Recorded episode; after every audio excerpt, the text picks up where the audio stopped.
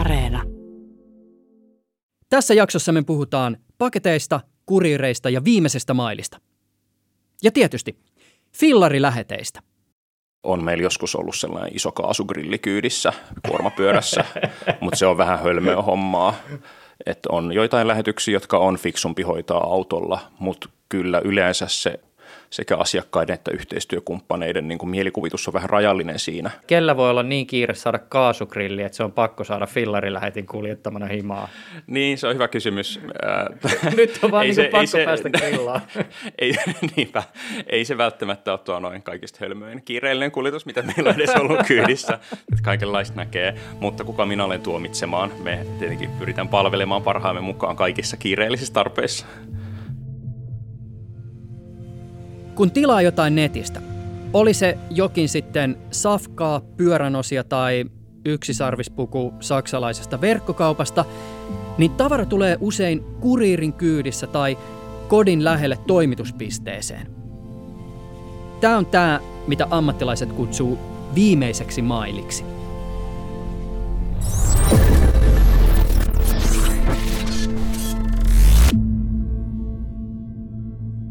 Jos ei työskentele logistiikka-alalla, niin kuljetuksia miettii arjessa lähinnä silloin, kun verkkokaupasta tilattu paketti on myöhässä.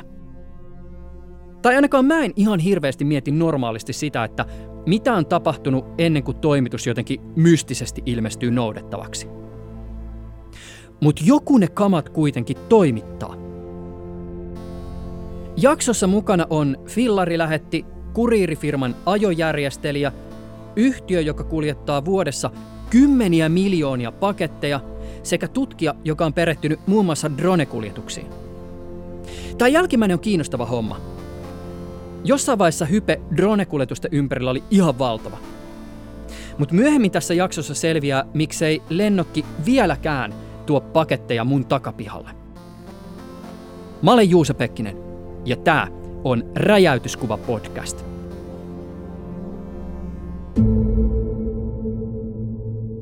Kertoisitko, kuka olet?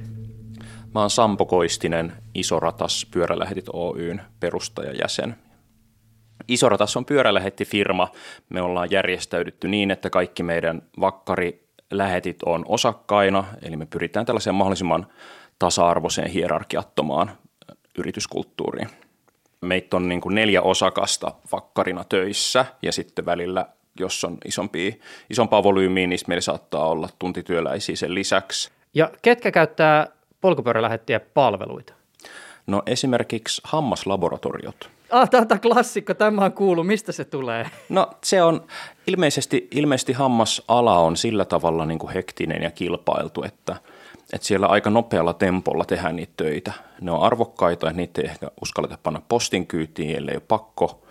Ää, Ja yllättävän paljon niillä on niin kuin pikatarpeita kuljetuksille, että saadaan sieltä hammaslääkärit nopeasti jotkut mallit ja sitten työstetään niitä ja lähdetään nopeasti takaisin. Eli te olette siis tavallaan myös tekaribisneksessä? Tavallaan, joo, kyllä. Se on, jos silloin kun tekaribisneksessä on hiljasta, niin meilläkin on hiljasta. no, mutta siis ketkä muut esimerkiksi käyttää fillarilähettiä? No sitten kaikenlaiset tahot, äh, tilitoimistot, jotka vielä toimittaa jonkun verran paperiaineistoja saattaa käyttää tai äh, vaatefirmat. Suunnittelu- tai mallikappaleita tai tällaista, äh, ihan, ihan kaikenlaiset toimijat. Me ollaan tehty jonkun verran yhteistyötä isompien kuljetustoimijoiden kanssa ja silloin on koeteltu just näitä rajoja ihan mielenkiintoisella tavalla, niin kuin toi kaasugrilli tai autorenkaat tai sellaista, että kuormapyörän kanssa sellaisetkin on mennyt, mutta ei se ihan hirveän järkevää välttämättä ole. Riippuu tietenkin vähän mikä, mikä etäisyys. Et se on, se on mun mielestä tosi mielenkiintoinen aihe ää, ja mielenkiintoinen sellainen niin kuin bisneksen alue tai tuotannon alue, mikä joku vielä toivottavasti joskus Helsingissäkin tulee ottaa haltuun, että miten tehtäisiin sellainen niin kuin oikeasti tehokas ja laaja kaupunkilogistiikka, joka nojaisi kuormapyöriin, että jonnekin depottiin tuotaisiin keskustan rajalle ja sieltä kuormapyörillä ajeltaisiin eteenpäin. Et nyt tällä hetkellä keskustassa on tosi paljon jakelurekkoja, jakeluautoja, joiden ei välttämättä tarvitsisi olla siellä, niin usein kuitenkin se kuski sitten, kun se ottaa sen paketin, niin se onkin vaan joku pieni yhdellä kädellä vietävä. Nyt siellä on vaan toi työkalulla pussukka ja vesipullo. Ton näköinen se on sisältä. Tää on vähän niinku pienempi kuin meidän reput yleisesti ottaen. Tää on yhden, yhden ex-lähetin reppu, joka oli myymässä tätä, niin me ostettiin tää meidän vararepuksi ja päivätyöläisten repuksi. Ja siinä onkin sen, sen pätsit tossa, tossa tarraläpässä. Tää on tosi hyvä ammattivehje.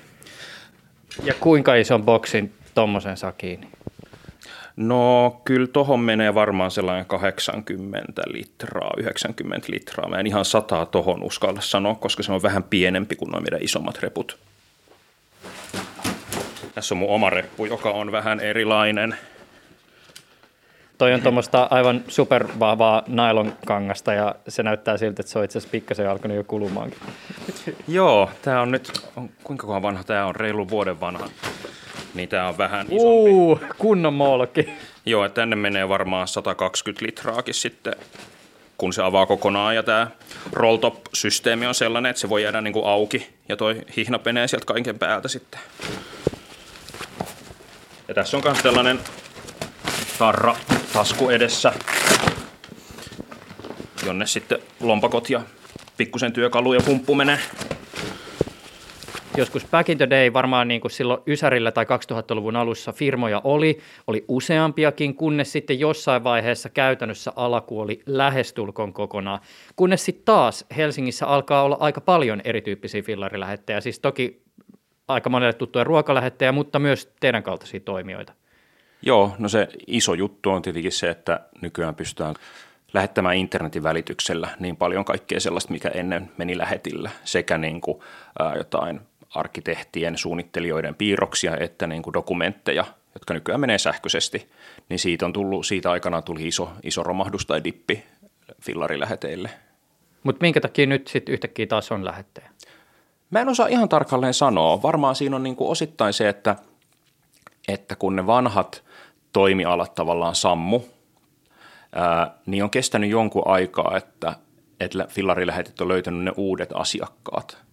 Ja kaupunkialueella, varsinkin kantakaupunkialueella, mutta myös sitten, kun menee lähetyksiä tonne kauemmas, niin kuin meilläkin aika paljon menee, niin, niin on se vaan fiksumpaa. Että se on, se on tehokkaampaa. Fillarista ei tule samanlaisia kuluja kuin moottoriajoneuvoista ja kantakaupungin alueella, niin fillari on myös nopeampi. Että et kyllä se tavallaan on hassu, että minkä takia, minkä takia ne katosi ylipäätään. Se on niinku se kysymys oikeastaan, mitä pitäisi kysyä. Minkälainen on fillarilähetin peruspäivä? Mm, peruspäivä varmaankin on sellainen, että pitää herätä aika aikaisin ja ehtii syödä kunnollinen aamupala, jotta on energiaa päivän aikana. Ja itse yleensä herää seitsemältä, kun työt alkaa kahdeksalta. Joskus voi toki olla, että heti aamulla on joku pikakuljetus, mikä on saatu edellisenä päivänä tietää, jolloin pitää lähteä liikkeelle vielä aikaisemmin. Mutta yleensä se kahdeksalta, kahdeksalta ajo valmiina riittää. Ja aamuisin usein on niin kuin enemmän kuljetuksia kuin keskellä päivää. Et aamuisin asiakkaat tilailee niitä aamupäivän kuljetuksia ja sitten ajojärjestäjä, kuka ikinä sitä tekee, meillä se vaihtelee se rooli kaikkien kesken, niin laatii rundeja, jakaa keikkoja lähettien kesken ja yritetään tietenkin se homman nimi on se, että niissä pyritään saamaan tehokkaita, että ne on mahdollisimman vähällä ajamisella ja ajankäytöllä mahdollisimman monta keikkaa kerralla niin, että ne ehditään ajaa niiden aikarajojen sisällä, mutta mieluiten myös niin, että ne on mahdollisimman varhain ajettu ylipäätään, jolloin se lähetti on sitten valmiina tai vapaana, jos sille tulee, tai jos tulee muita hommia, joihin se tarvitsee ohjata. Sitten pyritään järjestämään lounas, ja se vaihtelee aika paljon, että milloin sitä pääsee syömään. Että se on sellainen, mikä meidän vaan täytyy hyväksyä, että joskus se on kymmenen kolmekymmentä, joskus se on kolmetoista kolmekymmentä, että pitää olla patukkaa repussa mukana sitten sieltä varalta, että se myöhästyy. Ja usein siinä keskipäivän kohdilla on sellainen niin kuin tyynempi hetki, jolloin ne lounaat ehditään syödä. Ja sitten iltapäivällä taas alkaa hulinat, kun niin kuin päivän töitä lähetellään asiakkailta eri paikkoihin. Mitä on tapahtunut, kun on kiire ja miltä se kiire tuntuu? Kiire on silleen suhteellista, että itse elää sellaisessa jatkuvassa semikiireessä ja siihen, siihen on niin kuin tosi tottunut. Mä huomaan sen joskus, jos työpäivän jälkeen on heti joku meno ja tiedostaa, että okei, kello on nyt kaksikymmentä yli neljä ja mun pitää vielä tehdä noi niin kuin dropit, viedä noi lähetykset ja käydä kotona ja syödä jotain ja käydä pesulla ja sitten olla viideltä tuolla. Ja sitten se onnistuu, sitten mä saavun siinä jonnekin, mä toivon, että tämä oli tosi outoa, että ei kukaan muu tee tällaista, niin on näin helvetillinen kiire ja näin paljon kaikkia tehtävissä, ne tikkaa ne ja sitten se ei tunnu silleen oudolta ja vieraalta ja pahalta, vaan silleen, no niin, tämä meni niin kuin suunnittelinkin. Noniin. Mutta, mutta tosiaan lähetytyössä niin kiire on joko silloin, jos joku asiakastila nyt pitää saada mahdollisimman nopeasti, mikä yleensä liittyy siihen, että joku muu on tehnyt virheen, että muutenhan niitä ei jätetä niin tiukoiksi, tai sitten se, että joku meistä on tehnyt jonkun virheen ja sitten sen takia suunnitelmat, jotka muuten ei olisi niin kiireellisiä, niin kusee. Onneksi se on aika harvinaista. Tietenkin nopeat lähetit tehtiin tehdä enemmän töitä, mutta sitten jos on liian kiireinen lähetti, niin ei välttämättä selviä niin kauaa niin kuin hengissä, että en, ensisijaisesti pitää ajaa turvallisesti ja valppaana ja sen jälkeen vasta olla niin kuin nopea. Fillarilähetin työhön on vuosikymmenten saatossa kytkeytynyt myös tämmöinen jonkinlainen lähettiromantiikka tai tämmöinen niin kuin myyttinen fillarilähettinarratiivi. Tunnistatko sä tämän? Joo, totta kai. Mitä ajatuksia se sussa herättää? Äh, se herättää paljon kaikenlaisia ajatuksia. Äh, Fillarilähetit pääasiassa on niin kuin tavallaan aika prekaarissa asemassa yleensä työntekijöinä. Ja sellaisille ihmisille mä kyllä niin kuin sallin ja toivon kaikkea voimaannuttavaa fantasiaa, mikä liittyy siihen niiden niin kuin elämäntapaan ja työhön ja vastoinkäymisiin. Et mun mielestä se on, se on niin kuin kaunis ja hyvä asia. Ja enkä halua dumata sitä oikeastaan mitenkään. Vaihdetaan seuraavaksi kulkuneuvoa. Mä vierailin Helsingin Metsälässä, jossa sijaitsee erään kuljetusyrityksen tukikohta. Tämä kyseinen firma aloitti kuljetukset alun perin sähköautolla, ja nyt kuljetuksia tehdään sähköautojen lisäksi myös biokaasuautoilla. Minuuttipeli ihan tämä on ehdottomasti, että minuutin tarkkuudella välillä mennään. Mä saatan lähteä heittämään perille jotain telkkaria tai kuivausrumpua ja sen jälkeen mun saattaakin olla kyydissä auton varaosia. Eli nämä menee tosi laidasta laitaa. Voi olla, että mä oon joku päivä ajamassa vaan kirjekuoria. Et se on niinku, meillä ei ole niinku kauhean tiukkaa rajausta siihen, että mitä kaikkea me ajetaan. Kertoisitko, kuka olet? Leevi Akiola. Ajan pakettiautoa ja toimin ajojärjestelijänä A kaksi B. Miten sä, Leevi, päädyit tähän työhön? No oikeastaan ihan sitä klassista reittiä pitkin, että koulun käynti rupesi maistua puulta, huomasin, että en ole ollenkaan omalla alallani. Ja sitten kaveri oli pakettiautoduuneissa ja sanoi, että se on mielenkiintoista, maisemat vaihtuu ja siinä pääsee näkemään eri paikkoja.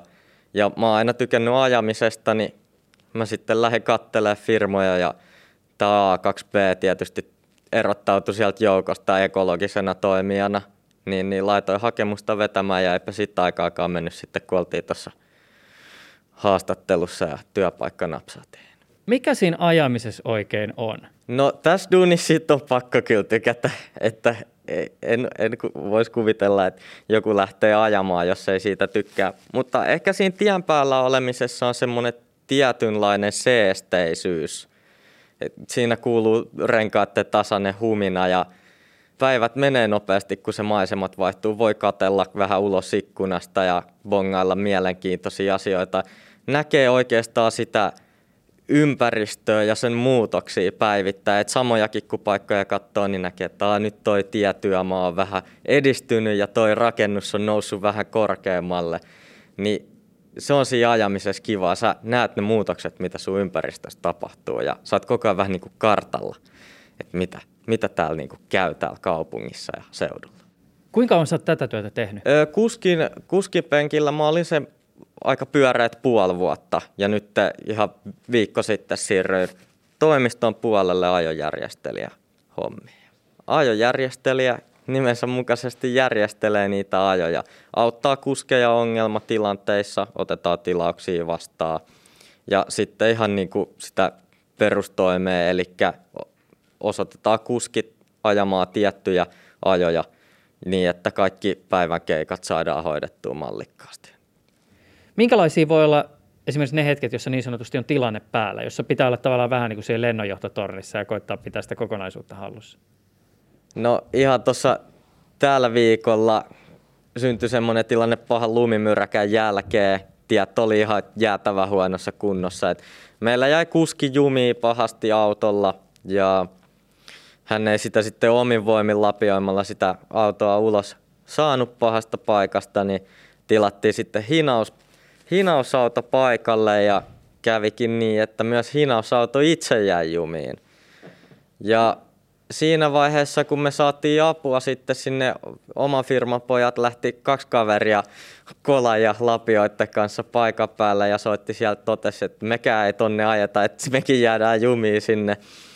Niin he sitten jalkapelillä lapioiden kanssa käveli sinne jumiutuneelle autolle ja kolme miestä sieltä sen kaivoi sitten ulos. Myöhästymistähän siinä tultiin, mutta lopputulemana saatiin tavarat perille ja kaikki oli toivon mukaan tyytyväisiä, vaikka myöhästyttiinkin tällä kertaa.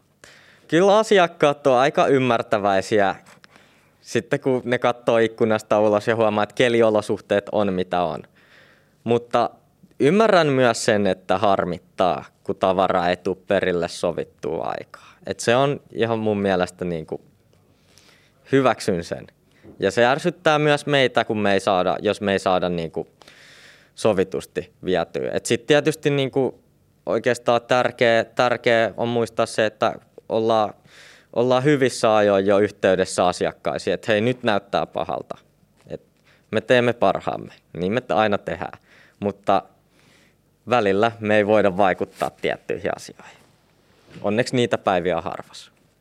Silloin kun se tavara tai asia tai ruoka, mikä ikinä ei tule tai se tulee myöhässä, niin se on ainoa asia, milloin mä oikeastaan ajattelen sitä kuljettajaa tai sitä firmaa, joka on mulle sitä asiaa toimittamassa. Mutta sitten kun se tulee ihan normaalisti, no problem, ajallaan silloin kun on sovittu, niin silloin mä en ajattele sitä asiaa oikein yhtään. Mitä ajatuksia tää sussa herättää? Jos me kuljetetaan tavara onnistuneesti ajallaan, niin ei sen kai pitäisikään herättää mitään kummempia tunteita. Mikä on tavallaan mielestä vähän hassua, koska eikö nimenomaan hyvin tehty työ pitäisi herättää, mutta niin. Mut näin ihminen toimii.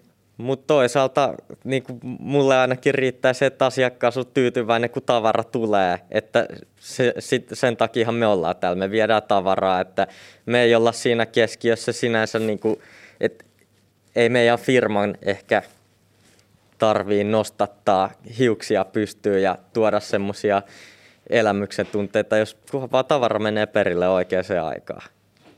Minkälainen kuskin työpäivä on? Jos vaikka lähdetään miettimään sitä, mitä mä oon tehnyt eniten, eli ruokakassijakeluun, niin se tarkoittaa, että aamulla tullaan konttorille, otetaan auto, mikä soveltuu siihen, eli pitää löytyä kylmälaitteistot, lähdetään ajaa kaupalle, ja siellä meillä on sitten tavarat, mitkä lastataan autoa ja niitä lähdetään jakelemaan. Nämä lenkkien kestot vaihtelee asiakkaiden ja tavaramäärien mukaan, mutta joihinkin lenkkeihin voi mennä melkein se puoli työpäivää. Ja yleensä sitten seuraa jatkolenkki vielä ja tässä välissä yleensä sitten pidetään safkista. Kuinka paljon kuskilla voi olla kohteita päivän aikana? No taas mennään siihen, että riippuu siitä, että mitä työtä tekee. Että jos mä ajan vähän isompaa tavaraa, niin sitten voi olla, tai pitkää matkaa, niin sitten voi olla vaikka viisi kohdetta. Just näin. Mistä mä käyn noukkiin tavarat ja vien ne yhteen paikkaan, vaikka kaikki. Sitten taas jos mulla on niin kuin jakelu, niin sitten siinähän on luonnollisesti yleensä enemmän paikkoja. Ja silloin voidaan puhua, että päivän aikana käydään neljäkymmentä viisikymmentä paikkaa. Pystytkö kuvailemaan sellaista hetkeä, jossa tuntuu, että työ on jotenkin sellainen tosi hyvässä semmoisessa flow-tilassa? Tai milloin se on ikään kuin, niin kuin, milloin se tuntuu siltä, että nyt jes, tämä on tavallaan tässä duunissa se paras homma? Oikeastaan silloin, silloin kun mennään aikataulussa ja radiosta soi hyvä musiikki ja keli on hyvä, niin silloin tulee semmoinen tekemisen vire ja sitten niin kuin pysyy koko ajan siinä aikataulussa ja asiakkaat on iloisia vastaanottamasta toimituksia, niin se vaikuttaa tosi paljon siihen omaa päivää ja sitä jotenkin menee semmoiseen tunneliin, että nyt tehdään töitä. sitä on vaikea kuvailla sitä fiilistä, mutta voiko siitä sanoa, että se on tämmöinen hyperfokus, että oikeastaan sen työn ulkopuolella asia, tapahtuvat asiat, niin ne ei oikeastaan edes kiinnosta, että nyt vaan mennään ja sykitään.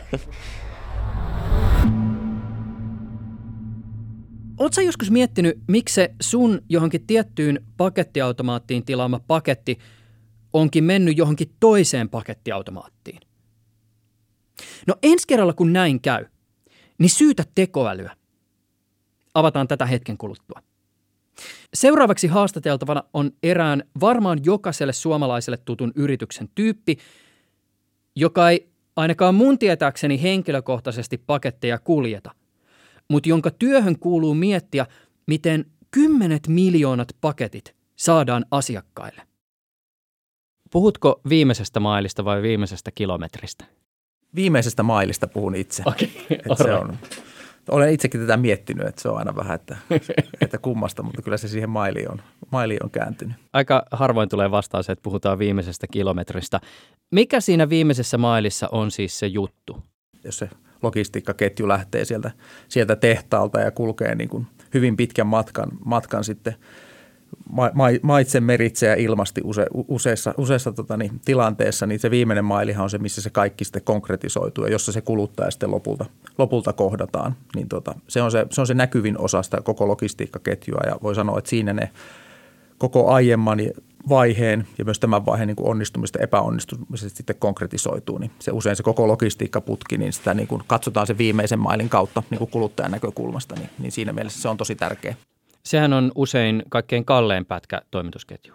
Kyllä, se on juuri näin. Itse olen sitä miettinyt sillä tavalla, että se on vähän sama kuin golfissa, että puttaaminen on kaikista vaikeinta. Yleensä menee eniten lyöntejä, vaikka se on se lyhy, lyhin matka, että tota, koska silloin se pitää mennä aivan perille ja juuri silloin, kun, kun tota niin, se kuluttaja sen, sen haluaa.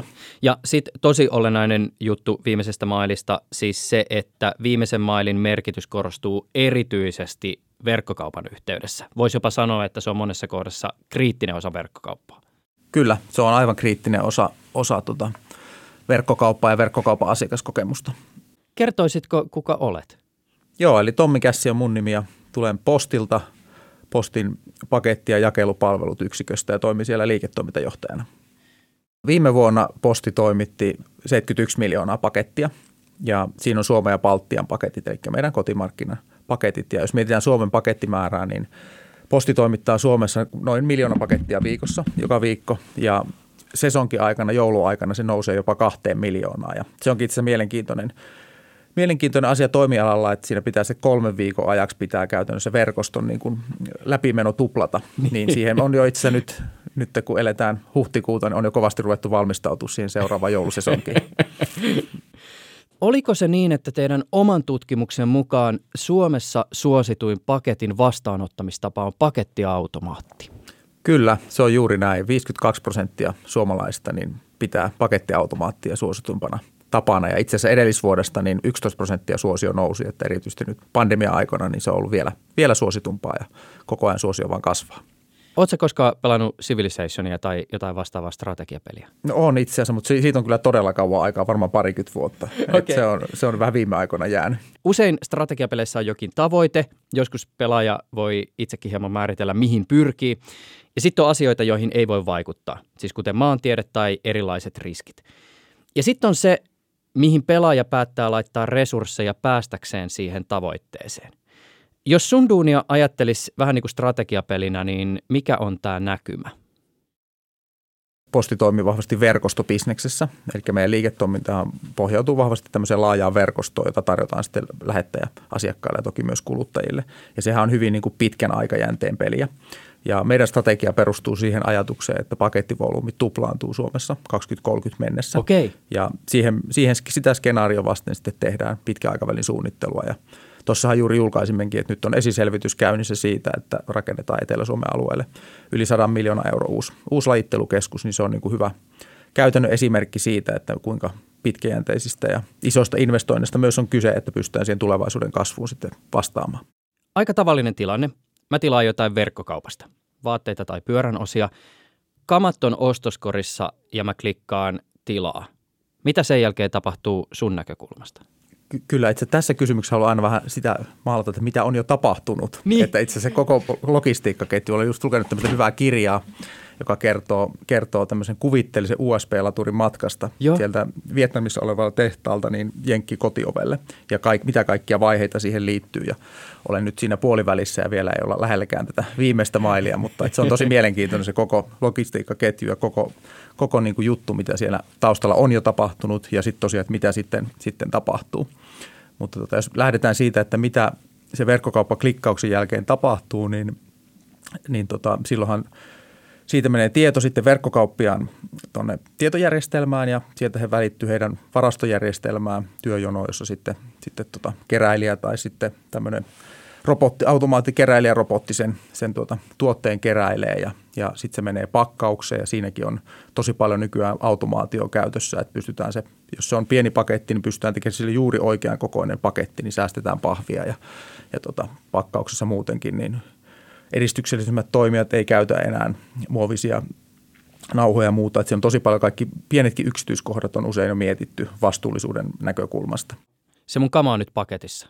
Mitä sitten? Kyllä. Sitten tota, kun kama on paketissa, niin varastolle sitten vähän siitä riippuen kuka on sovittu, niin joidenkin asiakkaiden osalla niin useita kertoja päivässä käydään noutamassa ne paketit meidän prosessia. Joku pienet verkkokauppiat käy heittämään ne meidän postitoimistoihin.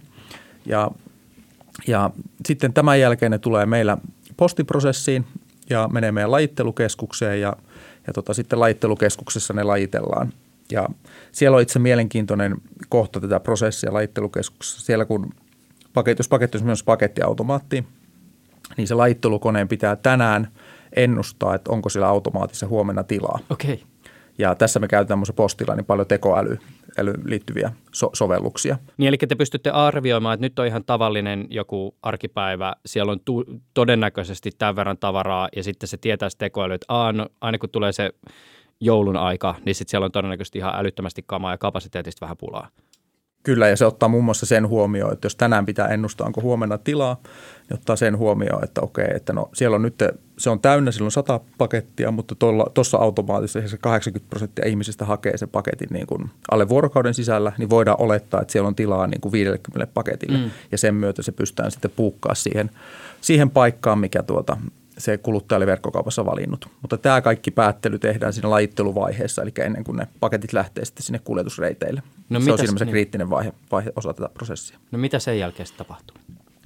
Sitten tosiaan paketti on lajiteltu ja sitten jos se menee tota pidemmän matkan päähän, niin se pakataan runkoautoon. Iso rekka ajaa sitten yön läpi sen esimerkiksi Ouluun tai mihinkä nyt onkaan ja kuljetusprosessi lähtee sieltä. Sitten jos se jää lähialueelle, niin se menee suoraan tämmöiseen kevyen kevyen kuljetusterminaali, josta sitten pakettia lähdetään, lähdetään tota, esimerkiksi Helsingin kotipaketissa on kysymys, niin sähköautolla sitten kuljettamaan vastaanottajalle ja siinä sitten tarjotaan mahdollisuus vielä valita, että soitetaanko ovikelloa ja jätetäänkö sitten ovelle ja, ja tota, tarjotaan karttaseurantalinkki sitten vielä siihen ihan viimeiselle tunnille ja, ja sittenhän se kaikista tärkein vaihe on, kun se paketti luovutetaan ja, ja tota, niin siinä sitten mukava hymyn kerran, niin yleensä näistä sitten hyvät palautteet myös saadaan, niin se on se yleensä se kaikki, mikä se kaikki sitten huipentuu. Toisaalta on myös välillä niitä hetkiä, milloin ei näin kuluttajan päässä hymyilytä. Paketti piti tulla Helsinkiin, mutta sitten se menikin Hankoon. Tai seuranta näyttää ihan mitä sattuu, paketti hortoilee Koreassa, vaikka sen pitäisi olla Kouvolassa. Tai sitten se on kadonnut johonkin mustaan aukkoon ja koko mun elämä kaatuu, koska mä tarvitsen sen paketissa olevan polkupyörän keskiön adapterin, koska muuten mä en keväällä pääsen liikkeeseen. Kummallisen spesifi esimerkki. Ö, kaikilla tuntuu olevan tämmöisiä kokemuksia, mutta kuinka yleistä on se, ettei asiat mene niin kuin pitäisi. Niin kuin tuossa kuvasikin, niin se jokainen lähetys ja jokainen paketti on sille vastaanottajalle äärimmäisen tärkeä. Ja totta kai, jos sen kanssa tulee, tulee jotain ongelmia, niin se ottaa, niin kuin, se ottaa päähän. Ja tota, näitähän pitää meidän sitten kaikin keinoin, keinoin pystyä sitten minimoimaan. Ja nythän sitten koronapandemian aikaan verkkokaupan volyymit on kasvanut aivan räjähdysmäisesti. Meillä on kaksi, kolme vuotta menty verkkokaupan kehityksessä eteenpäin niin kuin normaalitilanteeseen nähden. Ja, ja tämähän on aiheuttanut semmoisen ongelman, että aina paketteja ei ole saatu sinne, mihin ne on tilattu. Eli esimerkiksi se pakettiautomaatti, jos siellä on sata, sata lokeroa, niin sittenhän sinne ei enempää kuin sata pakettia kerta kaikkiaan mahdollista. Paketteja on jouduttu muualle ohjaamaan. Niin, niin tota, tämä on ollut niin kuin iso, tämä on aiheuttanut paljon, paljon tota niin kuin sitten palautetta ja totta kai me on siihen vastattu, että me on viime vuonnakin tuotiin viisikymmentä pakettiautomaattia joka viikko lisää ja, ja parannetaan just tätä, mitä tuossa aikaisemmin kerroin, tätä tätä tota, ohjauskyvykkyyttä, että osaisi mahdollisimman hyvin tänään ennustaa, että onko sieltä jo niitä paketteja haettu ja mahtuuko sinne seuraavia. Että, että tota, tähän, tähän liittyviä juttuja on ja ehkä sitä haluan korostaa, että se, että ne jokainen on niin tärkeä, niin sen mm. takia se, se, että ei siinä silloin tilastot kiinnosta, jos se oma paketti ei, niin. se tärkeä polkupyöräosa esimerkiksi ei tulekaan paikalleen, niin, tota, niin se on totta kai niin kuin ikävä juttu ja mm. näihin pitää vaan pystyä sitten nopeasti reagoimaan ja sama asia sitten kuntoon. Mä koitan tässä vielä hakea sitä mittakaavaa, mikä teillä on onnistumisprosentti tai milloin te toteatte, että tässä olisi nyt parantamisen varaa? Meidän niin kuin toiminnan isossa keskiössä on tuo asiakastyytyväisyyden mittaus, joka me tuossa uudistettiin noin vuosi sitten ja sitä me seurataan tosi tarkkaan. Ja itse just tuossa katoin, niin viime viikolla, viime viikolla saimme postiin kahdeksantuhatta viisisataa palautetta ja näiden palautteiden keskiarvo oli neljä pilkku seitsemän, eli ihan hyvällä, hyvällä tasolla. Eli voi sanoa, että tämmöinen niin kuin peruspalvelu toimii hyvin, mutta sitten jos jotain sattuu, niin ne on niin tärkeitä juttuja, niin se vaan aina sitten on, on niin iso pettymys, että se vaan pitää sitten kaikin keinoin pystyä, pystyä ratkaisemaan. Mutta mä vielä mietin tätä mittakaavaa nimenomaan siinä, että, että milloin ei onnistu. Puhutaanko me siis niin kuin prosenttiluokasta, alle viidestä, yli viidestä? No siinä me puhutaan niin prosenttiluokasta, me, me, me puhutaan. Yes. Ja, ja just se, että mikä on asiakkaalle epäonnistuminen, niin sitähän me paljon pohditaan. Että mehän niin kuin lähettäjien kanssa puhutaan paljon toimitusaikavarmuudesta ja siitä, niin. että saadaanko paketti toimitettua vaikka huomenna kello, kello tuota, niin kuusitoista mennessä paikkaa X. Mutta sitten kun me katsotaan sitä vasten kuluttajien antamaa asiakastyytyväisyysdataa, niin sieltä me nähdään tiettyjä juttuja. Esimerkiksi se, että paketin uudelleenohjaaminen ei ole ongelma, jos se tehdään kävelymatkan päähän. Mm. Mutta heti jos se menee yli viidensadan metrin päähän tai jos se menee yli kolmen kilometrin päähän, niin se on aivan valtavan iso pettymys. Niin. Et, et tämän tyyppisiä juttuja niin yhdistelmällä asiakastyytyväisyysdataa ja prosessidataa niin saadaan hyvin kiinni ja ymmärretään vielä paremmin sitä, että mikä on oikeasti, niin kuin, mikä on oikeasti tärkeää. Mä käännetään vielä toistepäin. Jos mietitään sitä, mitä tapahtuu silloin, kun paketti ihan vaan saapuu normaalisti, normaalisti, eikä asiaa jää ihmettele sen enempää, niin mikä ehkä on se näkymättömäksi jäävä asia, joka ansaitsee erityismaininnan? Koska mä mietin t- tätä näin, että, että jos mä tilaan nyt kamaa jostain niin kuin Naantalista maanantai-yönä ja keskiviikkona se tulee perille ja se maksaa saman verran kuin bisse Helsingin Kalliossa, niin onhan se pieni ihme.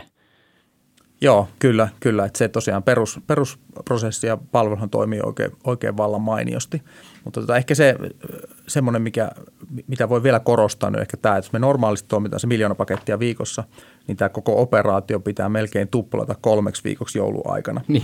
Ja, ja se pitää aina hyvin, hyvin suunnitella ja sitten pitää pystyä se edelleen tarjoamaan siihen, siihen tota Kallion vissehintaan suurin piirtein niin. se palvelu. Että tota, se on semmoinen kyllä mielenkiintoinen palapeli, jota nyt tosiaan jo tulevalle joululle kovasti jo suunnitellaan tälläkin hetkellä. Logistiikkayrityksenä te tietysti kuljetatte asioita ja kuljettaminen taas tuottaa runsaasti päästöjä. Minkälaisilla erilaisilla teknologiaratkaisuilla päästöjä voidaan pyrkiä vähentämään? Joo, eli vastuullisuudessahan Postilla on vuosikymmenien mittaiset perinteet. Eli sitä on vastuullisuustyötä on Postilla tehty, tehty hyvin pitkään viime vuonnakin. Päästöt väheni noin kymmenen prosenttia ja meillä on niin kuin useita eri, eri, eri tota, tekemisiä vastuullisuuden ympärillä ja ehkä niin kuin konkreettisimpia, mitä nyt esimerkiksi viime vuonna tehtiin, niin, niin tota, meillä on kaikki meidän oma kuljetus, kevyt kuljetus niin kulkee biodieselillä, eli on fossiilivapaata kuljettamista ja sähköautoja me on tuotu niin kuin voimakkaasti käyttöön. Esimerkiksi nyt Helsingin alueella niin kaikki kotipaketit jaetaan jo sähköajoneuvoilla ja tänä vuonna se sitten sähköajoneuvojen käyttö laajenee sitten, sitten tota, muihin isoihin kaupunkeihin. kaupunkeihin Suomessa. Ja totta kai tärkeä rooli on myös esimerkiksi erilaisilla reittioptimointijärjestelmillä, että me on, uusittiin tuossa reipas vuosi sitten meidän kuljettajien työkalut ja ne reittioptimointialgoritmit, joilla reitit suunnitellaan, että saadaan tehtyä niitä mahdollisimman tehokkaasti ja saadaan mahdollisimman paljon sitten, sitten pudotuksia sille, sille ajetulle tunnille, niin se on myös sitten vastuullisuusteko siinä samalla, että se on tehokasta toimintaa. Otetaan vielä hieman kuluttajavinkkeliä. Minkälaisia tulevaisuuden trendejä sä ennakoit? Mikä ehkä asiakkaan näkökulmasta tulee muuttumaan? Joo, eli tulevaisuuden logistiikkaan suuriten vaikuttava trendi on se verkkokaupan kasvu. Ja mitä tuossa aikaisemmin juteltiin, että oikeastaan kaikki tuoteryhmät tulee tavalla tai toisella siirtymään verkkoon, niin se, se vaikuttaa vahvasti, vahvasti tota, niin tähän, miltä, miltä sitten logistiikkaverkosto tulevaisuudessa näyttää. Toisena juttuna on tämä vastuullisuus ja itse asiassa tuon meidän suuren verkkokauppatutkimuksen mukaan, niin yli puolet vastaajista totesi jo viime vuonna, että vihreä kauppa on tulevaisuuden voittaja.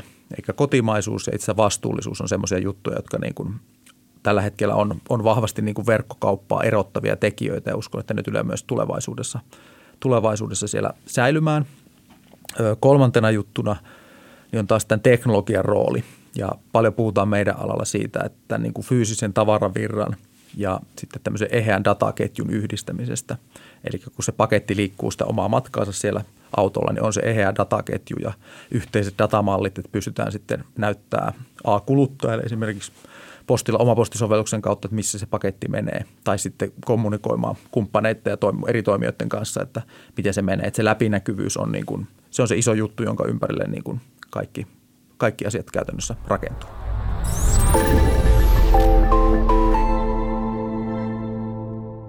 Kun mä kerroin ihmisille, että mä oon tekemässä jaksoa siitä, miten paketit tulee perille, niin useampikin tuttu kysyi, että hei, mitäs niille kuljetusdroneille oikein tapahtui? No mä lähdin ottamaan asiasta selvää.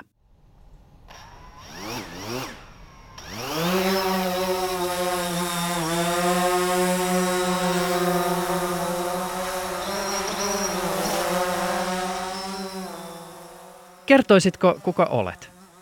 Nimi on Hannu Karvonen ja toimin V T T:llä erikoistutkijana ja mun tausta on erityisesti turvallisuuskriittisten järjestelmien tutkimuksessa, eli minkälainen käyttäjäkokemus ja käytettävyys näiden järjestelmien kohdalla on. Ja viime aikoina niin on ollut V T T:llä enemmän drone-projekteissa vetovastuussa.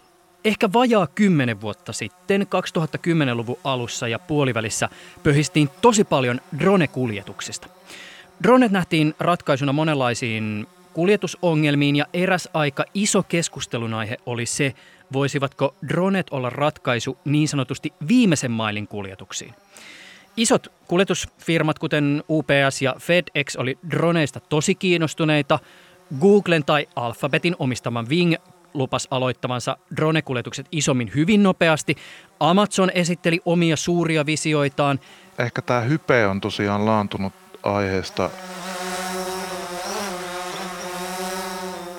Lupaukset näistä dronella tehtävistä last mile -toimituksista olivat aika, aika tota, korkealla. No se ei tosiaan nyt sitten ihan toteutunut niiden alkuperäisten suunnitelmien tai ennustusten mukaan.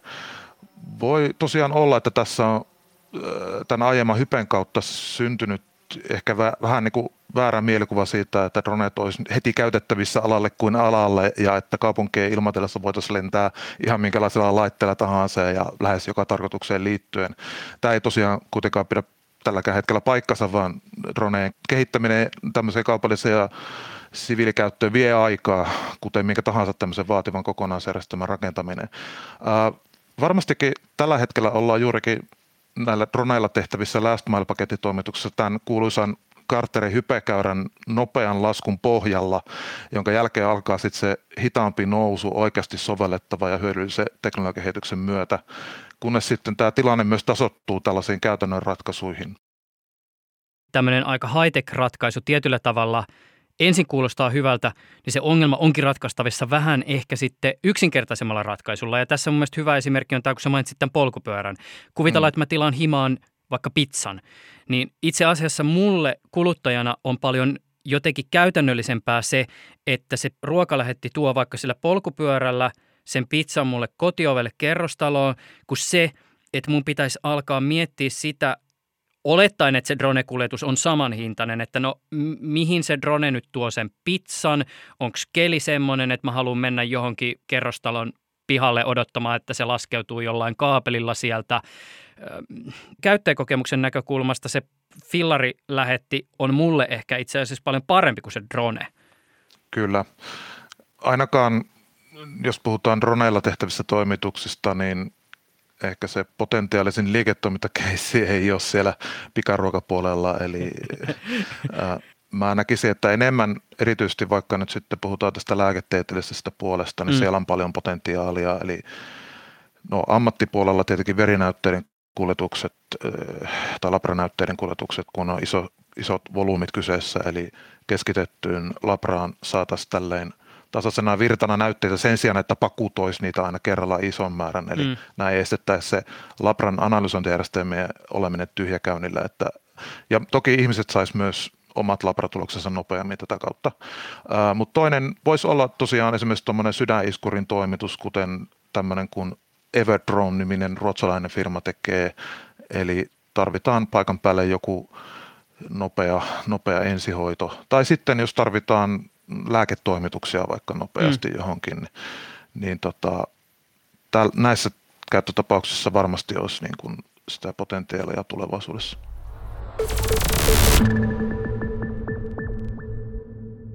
Tässä ja monessa muussa tämän tuottarin jaksossa yritysten edustajat on päässeet puhumaan ympäristöystävällisyydestä. Ja siis sehän on ihan mahtavaa, että tämä asia on otettu tärkeäksi osaksi liiketoimintaa.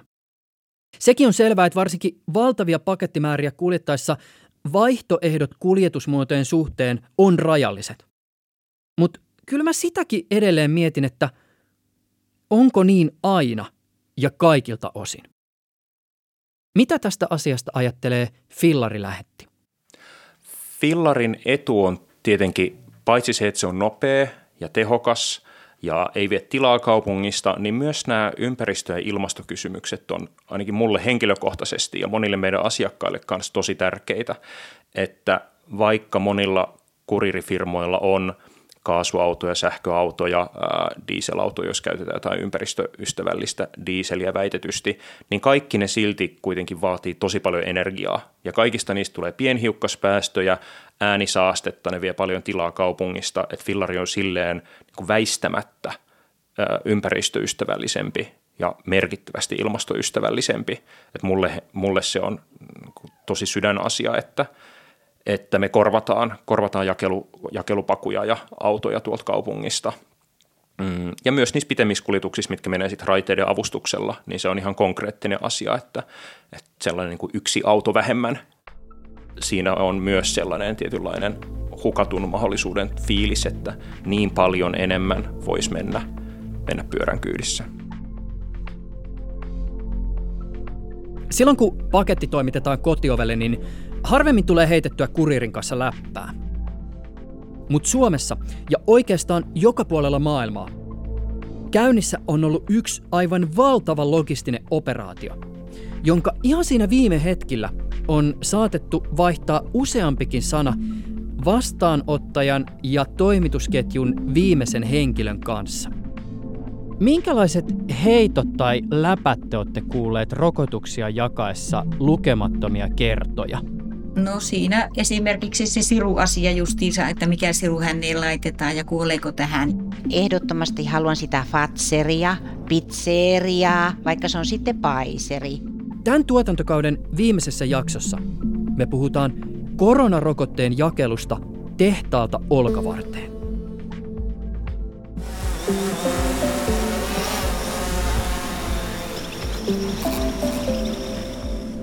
Drone-pilottijaksossa oli Antti Tuunanen.